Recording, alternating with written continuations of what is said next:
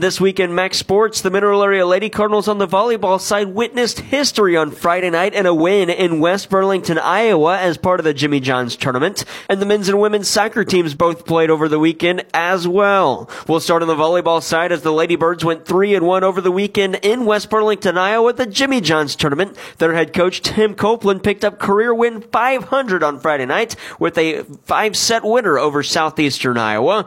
Copeland began his MAC coaching career in 2000 2005 and is in his 19th season. Under Copeland, Mac has won four Region 16 titles, four conference titles, four district championships, and they've placed top 10 in the nation four times 2011, 2016, 2017, and 2018. The next time we see the Lady Birds, that's on Wednesday at Jefferson College when they take on the Lady Vikings. You can hear it on KFMO Sports Plus with pregame at 6 o'clock. The opening serve between the Lady Vikes and the Lady Cards at 6.30.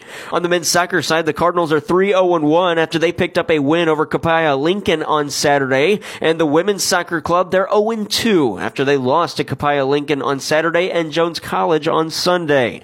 Both the ladies and the men host East Central tomorrow. The women kick off at 2, the men follow at about 4 o'clock. If you're in the market for a car, think smart, think car smart, where buying a car isn't rocket science. You can visit them at thinkcarsmart.com. That's your CarSmart Mac Minute.